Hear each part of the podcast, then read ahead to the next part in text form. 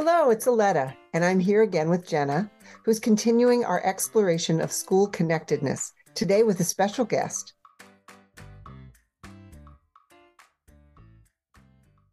Jenna, what's today's Hooray for Monday about? A few weeks ago, I shared three examples from schools I visited where students were demonstrating their emerging expertise. And in that piece, talked about how that relates to school connectedness. Today, we're taking a closer look at one of those examples, the Inspired Teaching Demonstration School, and in particular, this experience that happens three times a year called the Learning Showcase. It's a great event that's been part of the school since the very beginning and an important way to keep families and students connected to the school. Right. Well, in today's podcast, listeners will hear from Monisha Karnani, Director of Demonstration and Outreach at the school, as she explains the hallmarks of these experiences. Oh, tell us about some examples. Well, Monisha offers several in the conversation, but I'll highlight three in particular. One of them is how a shared language connects a community. Here, Monisha talks about how the four I's intellect, inquiry, imagination, and integrity, which are central to the heart of the school, feature prominently in all student work. The second one is what it means to have the walls talk in your classroom and hallways. This is a central feature of what you'd see if you visited the Inspired Teaching School for one of these learning showcases or any day of the week. And Monisha has shared a link to the handout about these in our show notes. The third one is that process matters as much as product. This is really the essence of what the Learning Showcase is about. Students show how they learn to achieve a particular outcome, not just the final piece. And that serves to both highlight the importance of the learner's journey, as well as explain to the whole community why that's central to what happens at this school. This sounds like a great conversation. And listeners can read the blog post summarizing these key points in the show notes. Let's jump in.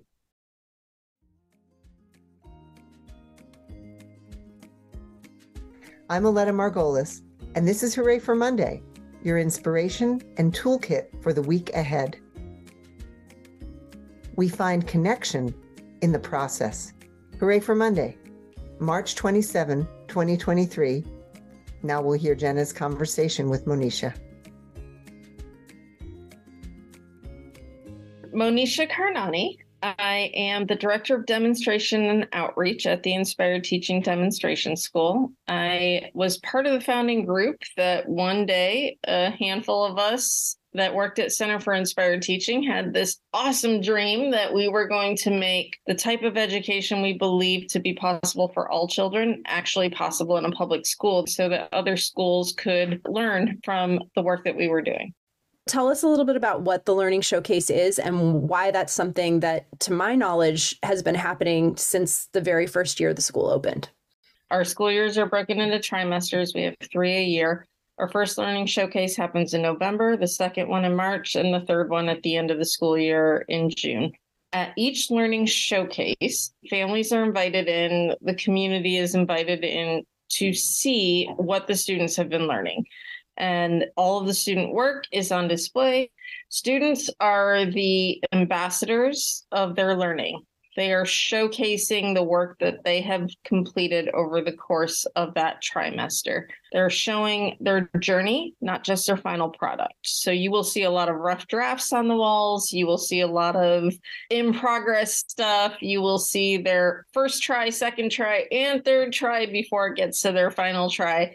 Um, and the iterative feedback that they've received to get to that place and it culminates in this final event where students get to kind of show their family, whoever that might be, what they've learned and take a lot of pride in the fact that it is on display in a museum like fashion. Why is showing that learning journey a key part of what the school is about? Showing that learning journey actually shares with families what that trimester has been about. Students don't come in ready to display their final product. They are creating that as they're here. They're figuring out how do I make it better? What can I learn from my first try? How do I get to a place where I can accomplish whatever goal it was that I've set out to, whether it's making a Rube Goldberg machine or it's figuring out what my final product to sell at the school store is going to be, right? How do I start from an idea? How do I draw my idea? articulate my idea, create my idea, build my idea, refine my idea, and then display it. And so it's really important, I think, for families to see that, yes, there is this really cool final product, but there was this whole journey of learning that led to that product. And that's actually really interesting because it's also bringing parents in on the learning experience. And it's kind of opening up that black box of what happens in school. And so it's not just seeing the the final papers that come home but helping parents to understand actually i would imagine a little bit about what the teaching process teaching and learning process is like at the school one of the things we've been talking about in Hooray for Monday over the last several weeks is this idea of school connectedness and the importance of students feeling a sense of belonging and knowing that they are seen and heard and known by others in their school community. How does something like the Learning Showcase accomplish that? Um, I think it does so in a, a couple different ways. One, the students get to show off their work, right? Like they are the ones that are grabbing a family member by the hand or a sibling by the hand and saying, look at this and look at that. And let me tell you how I got here. Um, I think it's also really important for our staff. Every learning showcase is followed by an in school PD day. So those are days where you don't get to take your showcase down the night of and we come through as a staff and we actually go to every single classroom in the building and look at like what were the students that are a year younger than me doing? What were the students that are a year older than me doing?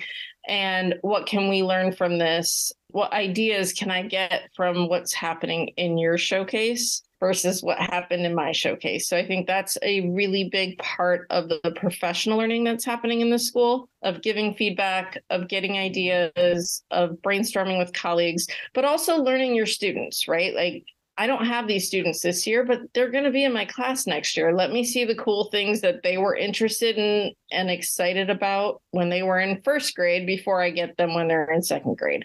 One key factor of Learning Showcase that we we're still working on and getting better at is making sure that students and families when they visit do not only visit the classrooms of their students students go back to the classroom that they were in last year to see like how are the younger kids doing the project that I did last year and they get to go to an older grade and see like what am I going to get to do next year. Some of the classrooms have implemented scavenger hunts where they give their students like hey, we're making big bad wolf houses, but go look at what engineering in 3rd grade looks like where they're making roller coasters and it's a lot of the same process the the complexity and the standards that are touched on are a little bit different but it is the same process right? It's like draw your idea figure out how you're going to build it make a plan execute plan revise plan do it again. There's a lot of like parallels within the grades even though the complexity is increasing as you go up in grade that's must be so neat for parents to see too because i'm imagining i come in with a pre-k student and if i go and visit these other classrooms as i go through the school what you're really also helping parents to get a window into is the ways in which our thinking ability grows and matures as we go through the grades. The school has been doing this for many years. You have been doing this with the school for many years.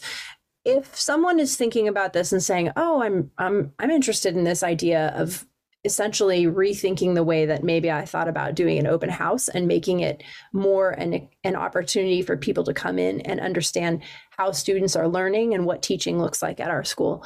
What are a couple of recommendations that you would give as a school is maybe considering this for the first time?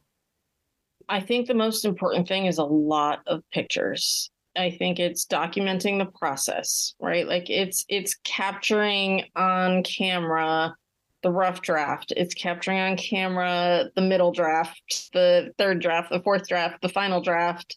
It's a lot of photos. So it is a lot of admin and ops team kind of picking up our phones and walking around and asking the questions and being like, what should I take pictures of? We've also um, asked all teachers for every display in their classroom to create something that we've called walls that talk it is a one page description that is on bright orange paper so that it's not missed. For every display that says what was the intentionality behind this? Why was it created? What was the process? What were the standards? What are the grade levels? So anybody coming into the building can find that orange piece of paper and understand what they're seeing.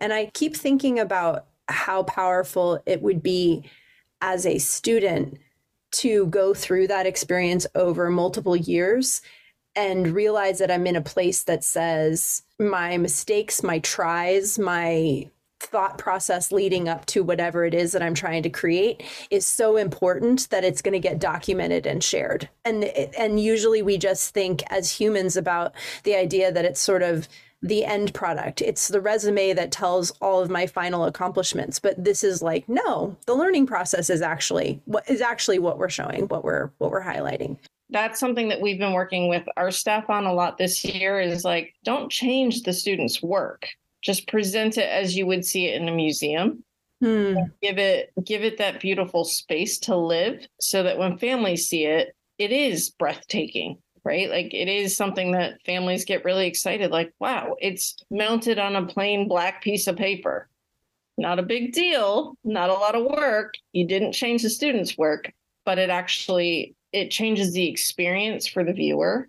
It also changes the experience for the for the student right? Yes. i mean yeah. seeing my work presented in that way on a pedestal in that way also communicates to me as a student again this idea that i am seen and heard that my work is valued is recognized um, in this way yeah it definitely it, it brings up this like this pride point right like mm-hmm. students get to walk around with pride and be like let me show you this really cool thing i created that's now on this really pretty paper this really cool bulletin board or it has a qr code so you can actually watch a video of me creating it mm-hmm. like it's a really cool way for students to kind of bring their their people their families in to see what they've been working on so we've talked about the in-person showcase of learning, but then something that you started during the pandemic and are continuing now is a way to document that virtually so that people can can see it even if they're not able to be there in person. Can you tell me a little bit about that?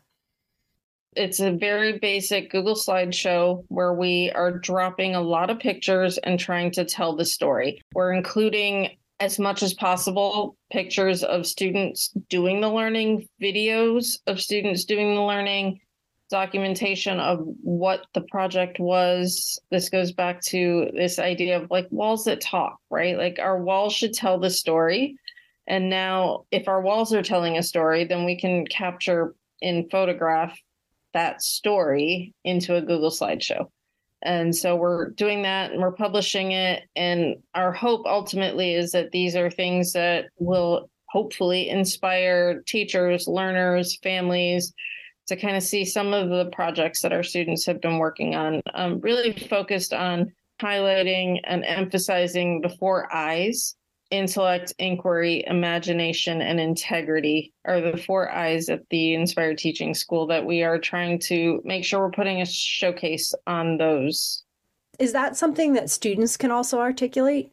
Yes almost every project that the students do at the Inspired Teaching Demonstration School, they can tell you which I or I's that they're focusing on during that project. They will be able to say, I'm using my imagination here to figure out how to create a roller coaster where my marble can drop from the top and land at the bottom without going off track.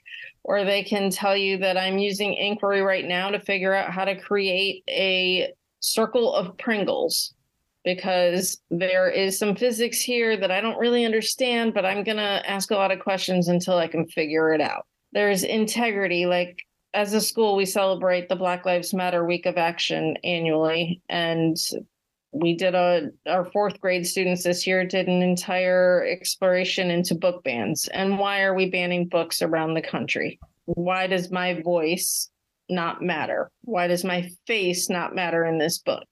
we were featured in Teaching for Change on book bans, right? Like we looked around our classroom and books that we were reading and saw a number of the books that we have read in our classroom are now banned in many classrooms around the country, right? So, what are the implications? And that was really getting into integrity. I think every child could tell you regardless of what they're working on, big or small, big project, small project, could tell you which I's they're focusing on and why and how those connect to their learning. So it seems like that's another thing that's helpful in the in the context of having all of this be part of the culture of the school is sort of having um, having a shared vocabulary for what you're trying to do. Yes, it has become increasingly important as our staff has grown. Um, we have grown from I believe we were at 70 going into the pandemic, and we are now at around 110 staff members. And so while we've grown and we're growing rapidly, even though our student population is not growing, the number of adult resources that we need in the building has changed. And so, really making sure that when somebody says imagination, we have a shared understanding. Imagination is not a purple goat, right? Imagination is really imagining how do you solve a complex problem in a way that hasn't been solved before. We're we're creating learners that are going to go into jobs that we don't know exist and so, how do we prepare them for that? And part of that is really just imagining, like, I've got a problem here. There's actually not a solution already identified for this problem. But boy, am I curious to figure that out.